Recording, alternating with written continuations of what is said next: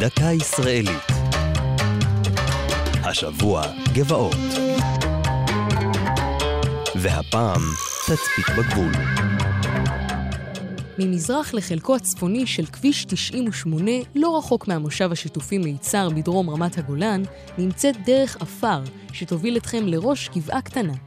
גבעה זו חולשת על מפגש שלושת הגבולות, נקודה שבה מתחברות ישראל, ירדן וסוריה. זה אחד משלושה משולשי גבולות הקיימים בארץ. סמוך להר דוב בצפון רמת הגולן נפגשת ישראל עם סוריה ולבנון, ועל יד כרם שלום עם מצרים ורצועת עזה. עד כיבוש הגולן במלחמת ששת הימים, המפגש המשולש הצפוני הזה היה מעט מערבי יותר.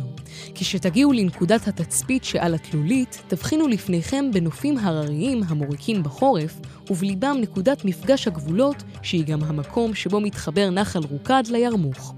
הרוקד מתחיל לזרום ממורדות החרמון הדרומיים, נשפך לירמוך הזורם ממזרח מערבה, ושניהם הופכים לנהר אחד.